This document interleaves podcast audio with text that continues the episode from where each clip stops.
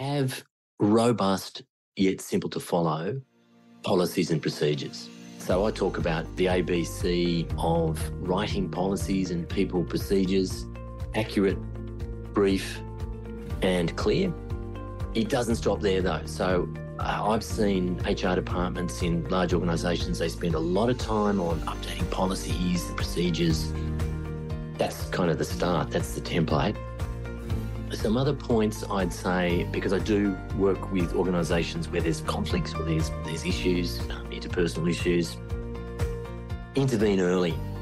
So don't let problems fester. Say you're a busy pharmacist and you're running a, a pharmacy or maybe a number of pharmacies, you kind of think maybe the people problem will resolve itself. It generally doesn't. Hi, I'm James Judge, Director of James Judge and Associates and you're listening to the Pharmacy Business and Career Network podcast. Welcome to the Pharmacy Business and Career Network podcast, brought to you by the Pharmacy Guild of Australia.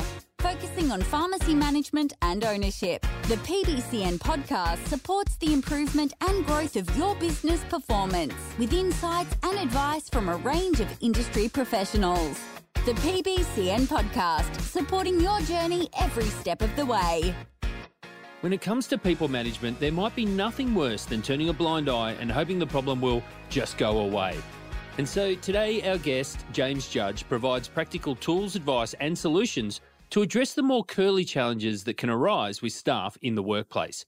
James is an experienced people manager and director of a consultancy aimed at helping businesses and organisations build stronger teams. He's very well placed to share some of the tools from his toolkit to help you, the listeners, gain a little more confidence when it comes to doing just that. In today's episode, we look at some of the most common workplace issues, emerging trends, and most importantly, how to nip the most common workplace issues in the bud so you can keep yourself and your staff in the best shape possible for your business to thrive. Here's James. Hi, James. Thanks for joining us on the show today because it is an important topic to cover for the listeners. So, to get started, can you maybe just share a bit about your background and, and what brought you into the field of workplace relations? Sure, Daniel, and uh, great to be here on the podcast. Uh, I could give you a very lengthy answer to this, but basically, probably the short version is that um, when I started working in my first office job, I was working in what was then called personnel which is what HR was um, 30 or something years ago. Um, I went on to work in a couple of senior roles in the union movement. So, doing a lot of sort of industrial relations, uh, negotiations, that sort of thing. Studied law at UNSW, worked for a place called the Workplace Research Centre at the University of Sydney, uh, which uh, was about workplace research, surprise, surprise. Um, went on to work as a consultant in what you'd call the talent management sector uh, for a number of private and publicly listed companies. What happened next? Got accredited as a, a mediator. I started teaching HR, employment law, and dispute resolution at the university level, and it's kind of just all gone from there. Very good. Now, James, our listeners their careers obviously revolve around being pharmacists, pharmacy industry stakeholders, and that includes business owners as well. Tell us about the range of businesses and organizations that you work with and and what are the most important lessons you've learned from those people about people management yeah good question um, just in terms of who i work with thinking thinking about some of the clients i've worked with over the past three to six months um, I've just finished some doing work with this, doing some work with the Fulbright Australia Commission. Uh, I've done some work and I'm about to do some more work with the Australian War Memorial, uh, doing some work with IP Australia, just doing some work today with uh, NGO focused on um, uh, multicultural issues, uh, do some work with a large property group, the whole gamut. So public sector, private sector, um, not for profits, and what are some of those important lessons that you've learned from them about people management? You, oh, look, cynically, I could say um, it's it, the most unsuitable people keep getting promoted into people management positions. Uh, but I guess some really basic tips uh, have robust yet simple to follow policies and procedures. Uh, so I talk about, you know, the ABC of writing policies and, and sort of people procedures, accurate, brief, and clear. It doesn't stop there though. So uh, I've seen HR departments in large organizations, they spend a lot of time on updating policies and procedures. That's kind of the start, that's the template. Some other points I'd say, because I do work with organisations where there's conflicts, where there's there's issues, um, interpersonal issues. Intervene early, so don't let problems fester. Um, you, I mean, you're you're say you're a busy pharmacist and you're running a, a pharmacy, or maybe a number of pharmacies. You kind of think maybe the people problem will resolve itself. Uh, it generally doesn't. So intervene early, uh, and you've got to keep at it. So if you want to create a workplace where people want to come to work, they're engaged, they're motivated, uh, it's a learning culture. It's it's not a one-off. It's not something you do and then move on to the next thing and come back to it in six months' time. So there's there's just a couple of pointers that um, that I'd probably share with your listeners. Well, you spoke about the issues there and intervening early. I guess that no matter what kind of workplace you're in, there are similar kinds of people issues across the board. I mean, I'm sure you'll correct me if I'm wrong, but if so, what are the most sort of common issues that you see, and what are some of the strategies that you give to leaders and business owners to help them deal with those issues? That's a really great point, Daniel, because you'd be surprised at the number of organizations I talk to and they think they're different oh, you know, you don't, if, you're not a 24 hour first responder, or um, you don't, you don't know what it's like working for an IT consulting business, or you know, we're in the aerospace industry, it's different from from everyone else. Uh, in short, I don't think that's true. I think you, you will have some. Sometimes you will have a combination of factors that make certain problems more likely so, you know, shift work, um, hierarchies, long hours, uh, you know, unlimited needs chasing limited but budget, something in the healthcare sector here, hospital sector. But really, people issues are people issues.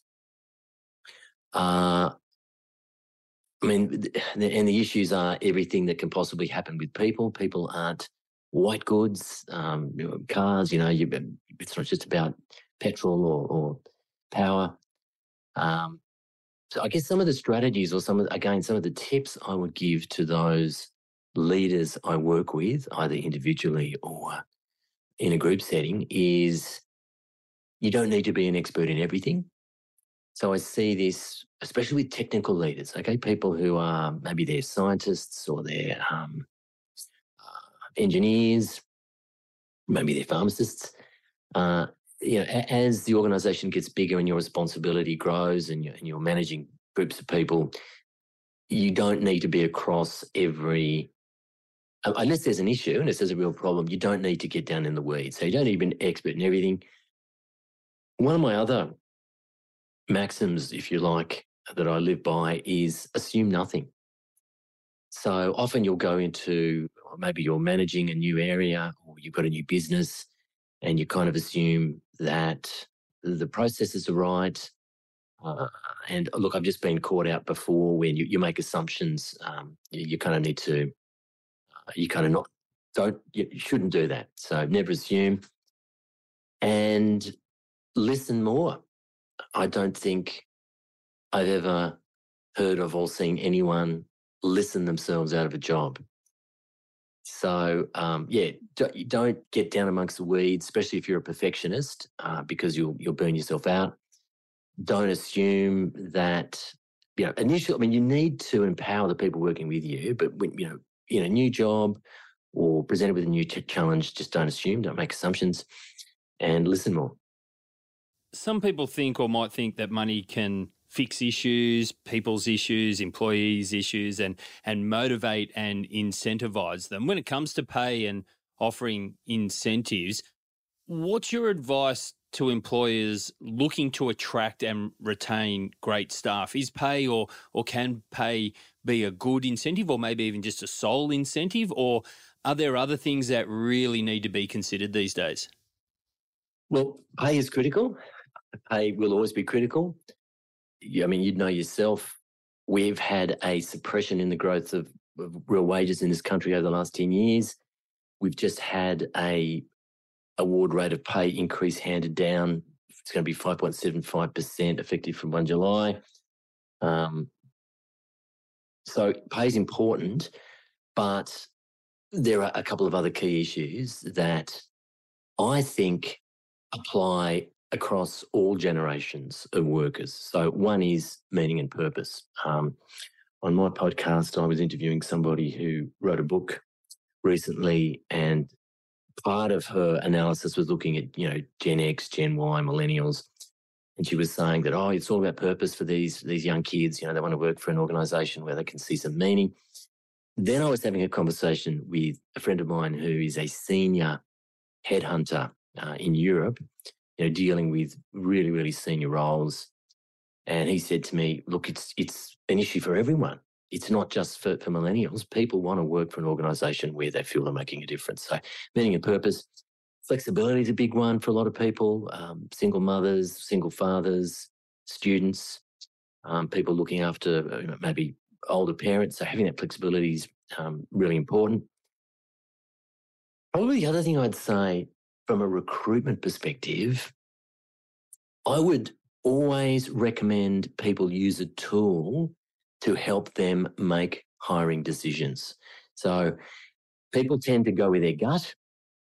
Uh, and all the analysis and the evidence shows that I mean, you don't ignore your gut, but you don't want to base your hiring decisions based on you know an initial impression and a conversation. So I mean, I'm, I'm accredited in a raft of self perception inventories, um, uh, you know, personality profiling tests, um, decision making styles. The one I like the most for recruitment is a tool called a predictive index. It's been around for, I don't know, more than 50 years. Very, very simple to administer, takes a candidate less than 10 minutes to do. It doesn't have annoying features like forced choice questions. So, Daniel, I don't know if you've ever had to do an online test and is it going to be A or B or C? And you go for B, then later on you think, well, actually, it could have been C. Just, you know, on the day I chose B. Um, or they take half an hour to do. So, you know, think about pay, but think about, you know, are you offering some meaning or purpose? Are you offering flexibility? um, and use some kind of tool to help you make the best decision. So something that looks at you've got to understand the motivators for the particular role you're hiring for, but then you want to hire a person that that that's why they get out of bed in the morning to do that kind of work. Uh, so for me, for instance, if it was looking at Excel spreadsheets all day and doing accounting, I'd probably last about a day in, in, a role like that. Although I could quite convincingly talk about how I've used Excel and actually worked as a business affairs manager for a for a, um, a banking organization for a while, but you know, shelf life one year max. So that's that's what I'd uh, I'd say on, on, on that front. Very good. Now, James, I want to ask about the respect at work platform changes. But before I do that, for those not familiar, what is the Respect at Work platform and, and how is it useful and relevant to people?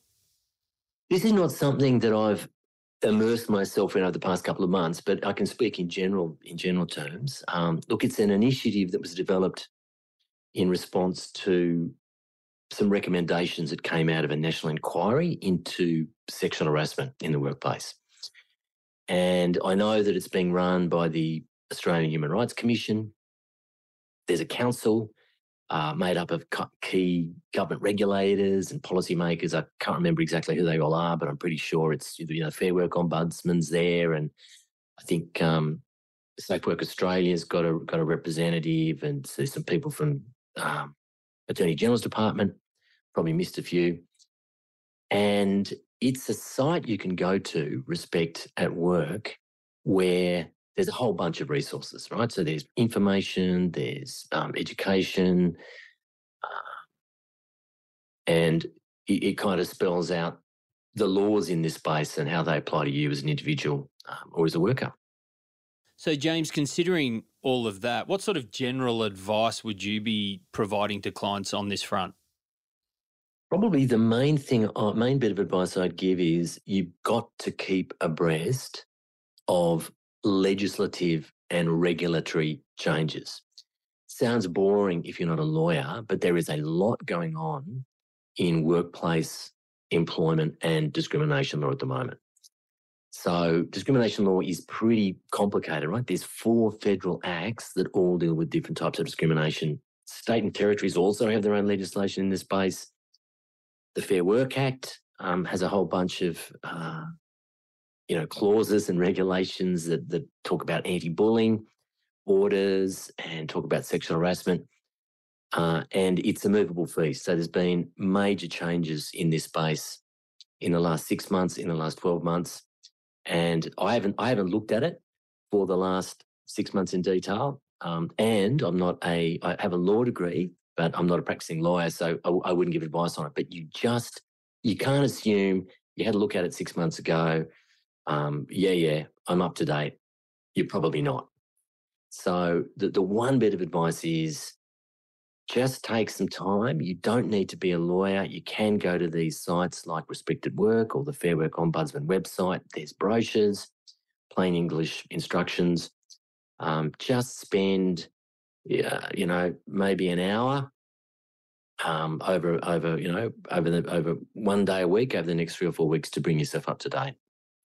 James, it appears to be an issue in some workplaces, and this might be putting it a little bit mildly, that staff are suffering from burnout. What can you suggest for employers to deal with this, or or even motivation in general, and, and even both for the employer keeping an eye and, and, and trying to support employees, but also what employees can do themselves and take responsibility for?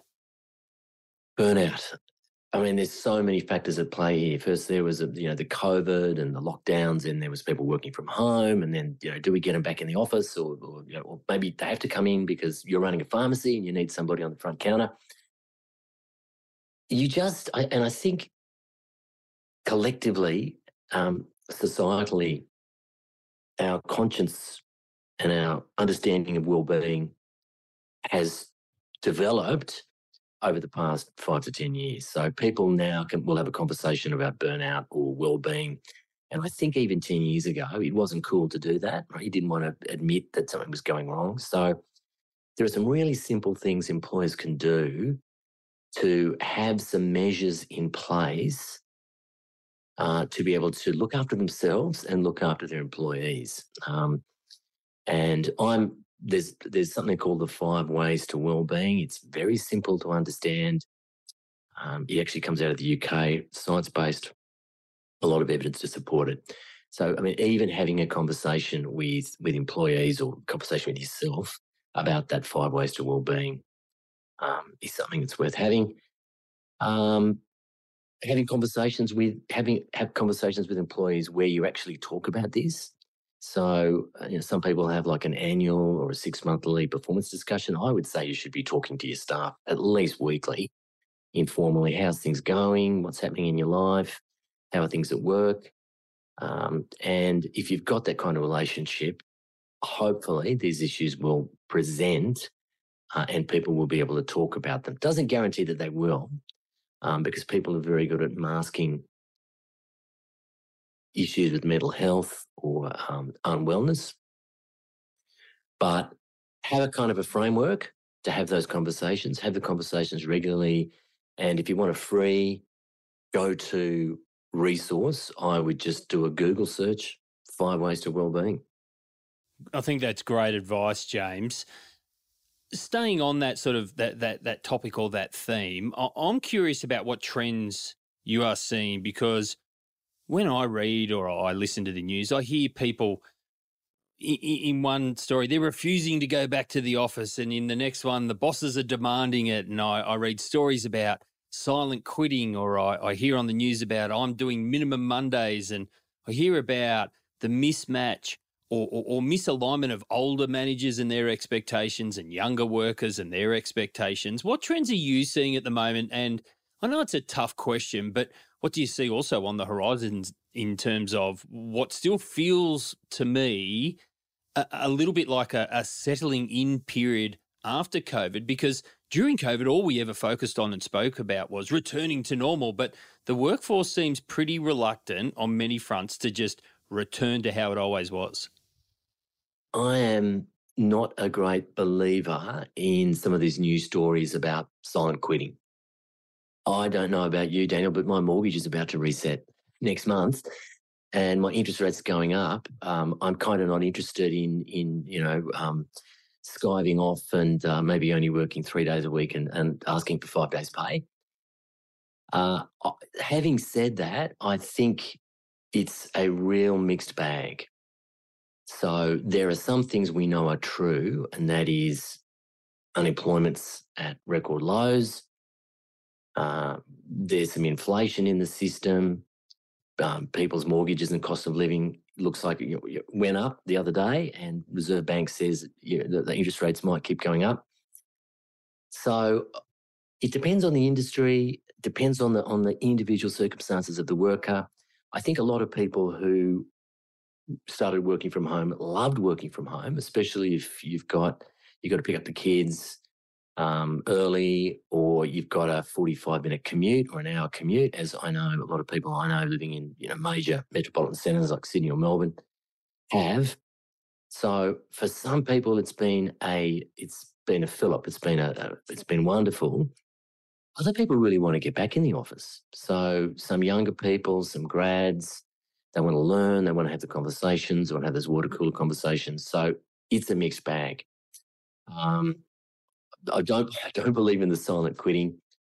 Uh, I think did you mention older workers? I think again, I think there are lots of assumptions made about older workers and assumptions made about younger workers that aren't true across the board.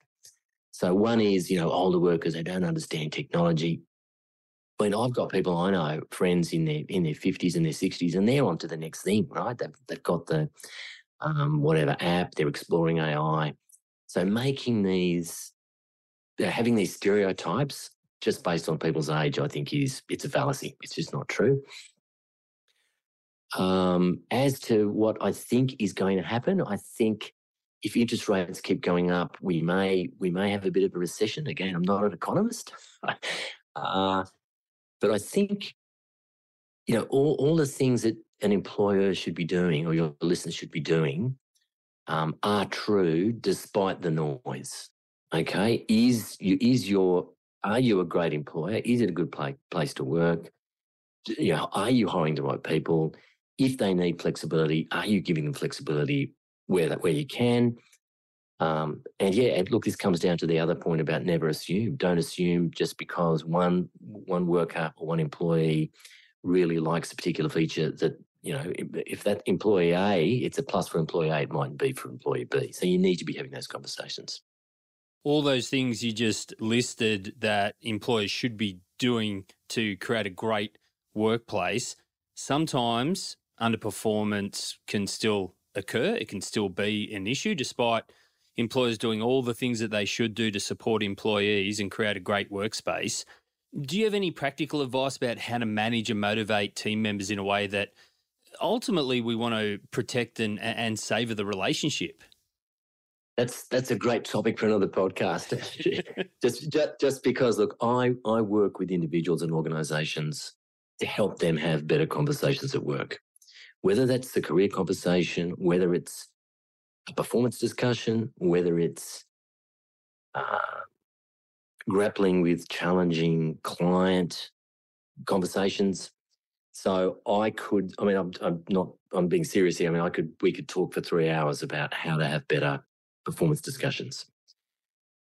I mean, top line is it comes back to what I've said before. You need to be having them. You don't want to be putting it in the diary as a monthly catch up. You need to be on top of it.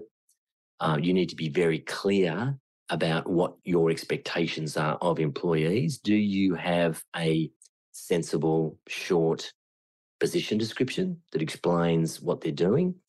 Have you provided them with adequate training um, to enable them to do their job?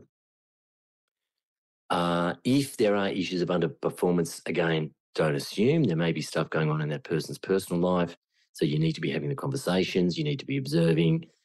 Um, when you do have a conversation around performance, uh, it's got to be a two-way conversation. So don't go in hard initially. Um, if something's happened or, th- or there's been a mistake made, you need to you need to ask the curious question. Okay, so what's going on for you here? What happened? Why do you think that happened? Um, how do you think we could do that better? So it's a dialogue, it's a discourse. Um, I think that's just three or four things on the top of my head, Daniel. But as I said, um, I, I, run seminars with with groups of managers around how to have these um, performance discussions, and there's there's quite a bit to it. It's not something that um, you're necessarily going to get off the back of a complex box or uh, in a in a in a you know a, a one minute discourse from me on your on your podcast. Very good. Well, I think you still uh, gave a helpful answer, so it's at least a starting point for the listeners. The next one I think might be a little bit curly, but we'll see how you go. What about when customers are the ones that are causing the, the, the stress or demotivation in an organization? What advice do you have for pharmacy teams when difficult customers come into the pharmacy and they're the ones that are causing the added stress at work? The first thing I'd say is don't immediately assume the customer is the problem. Because if you have that mindset, if that's how you frame your client customer interactions, you're probably not going to be disappointed. Okay. So sometimes the person is the problem, but that's not where you want to be starting in terms of, you know, mentally, psychologically, or your approach. So what I know about pharmacies, um, I've, you know, been to different pharmacies myself and um, I, I, read a lot of, um, a lot of news. Um, I know that pharmacists are often trusted sources of advice for members of the community. So people are going to be seeing their pharmacist probably more than they're going to be seeing their, their accountant, their doctor, definitely their lawyer. So people, uh, and I'd be really interested to hear what the feedback is from your listeners on this, but I think a lot of people go into the pharmacy maybe to get a script filled, maybe to buy some some Panadol um, or some hair dye, uh, but these relationships do form.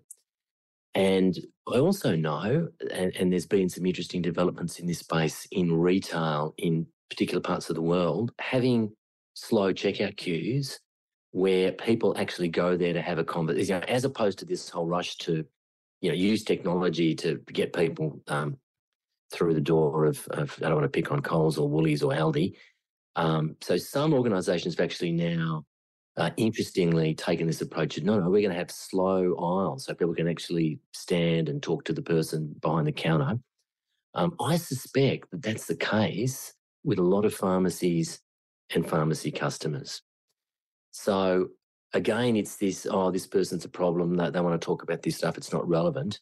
They're actually not, I mean, maybe they're there to buy something, but they're there actually because it's, it's social outreach. Um, there's this there's this relationship of trust. So that's that's just one particular uh, insight I think I have about some of the people who, who might come to pharmacies. Now I don't know. Maybe you get people that want to buy. Uh, why can't I buy 20, 20 packets of codeine? Uh, I don't know. You know th- those sorts of issues as well. And, and and in those sorts of instances, I'm sure that there are protocols and ways that you talk to those those customers or, or their clients, you know, to, to deal with um, that sort of difficulty. But just to to recap, don't start with the assumption that the customer is a problem, although the customer may very well be a problem customer. Uh, put yourself in their shoes. So, what do they want? Are they just coming in to get a box of band aids and getting out the door? Or is it something they're in once or twice a week and they actually maybe maybe they're lonely, um, they want to have a conversation. How are you going to deal with that? You probably don't want them sitting there talking to the pharmacist or standing there talking to the pharmacist at the counter at the back of the shop. Um, but you know, is it friendly? Is it welcoming? Uh, coming back to the you know the ABC that we talked about right at the beginning in terms of your policies and your procedures, do you have really clear instructions for staff about how to deal with different sorts of problem behaviours? I would describe them as problem behaviours rather than problem customers because the behavior isn't always the person, right? It could, they could have had a, a bad experience on the bus on the way there. Um, you don't know what's going on in their personal life. No, I, I, I, think you make a good point, and I like I like that framing. Now, James, it's been a, a great chat. You're full of great advice, and I know you have a podcast of your own, and I wanted to give you the opportunity to give our listeners uh, a, a taste of what you offer. Can you tell us about your show and what resources you offer to business owners that might help them manage their team, and also, of course, where they can go for more information and find out more about you and what you offer? Thanks, thanks, Daniel. Always happy to plug myself. So it's great to have the opportunity to do it. Um, so look, uh, I'm I'm on LinkedIn, uh, James Judge, pretty easy to find. My website is jjconsulting.com.au. My podcast is the People and Culture Podcast with with me, James Judge. What sort of topics do I cover? Um, I'm just about to launch the. My next episode is a conversation with the CEO of the Resolution Institute, which is a peak body that looks after arbitrators, mediators, conciliators. So all things about conflict resolution. Um, there's one there on psychological safety, how to create and maintain it in the workplace. Um, I did one on bullying, uh, how to create a culture to prevent uh, and you know build inclusive cultures at work. So really, anything about work uh, and people and the connection between the two are the sorts of issues um, I cover. Outstanding, James Judge from James Judge and Associates. Thank you so much for coming on the show and sharing your expertise, advice, and insights on workplace issues. No, great to be here, Daniel. It's been a real pleasure. I could uh, probably talk about this for another couple of hours, but uh, let's let's wrap it up. Well, that's all for today's show, and I really do hope you enjoyed it. I wanted to just take the opportunity to give another plug about an important workforce project the Guild is undertaking currently. It's called the Workforce Capability Project, and it's a significant body of work aimed at helping to understand and plan for future workforce needs in the community pharmacy sector. The Guild will shortly be launching a new survey about pharmacy remuneration, so keep your eyes out for that one. And if you're a community pharmacy owner, we want to hear from you. Lastly, it's that time of year again where the Guild asks all of its members to renew and encourages any community pharmacy owners who are not yet members to get in touch and sign up. All these exciting surveys and sign-ups are easily accessible from the Guild's website, guild.org.au, and the links, of course, are in the show notes. Thanks, everyone. Hope you have a great fortnight. I've been your host, Daniel Oyston, and you've been listening to episode 124 of the PBCN podcast. The PBCN podcast, supporting your journey every step of the way. For more resources, to access support or advice, or to view this episode's show notes, visit guild.org.au.